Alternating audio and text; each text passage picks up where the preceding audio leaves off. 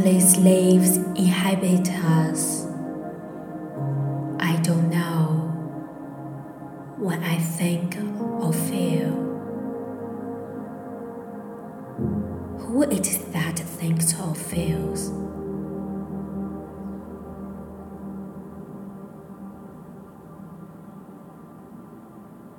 I'm merely the place where things are thought or felt.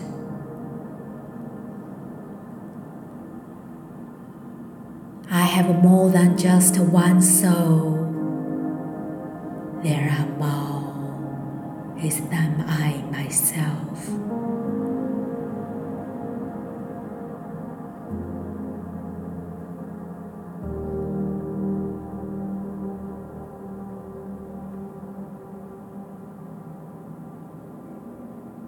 I exist, nevertheless, indifferent to them all. I silence them. I speak.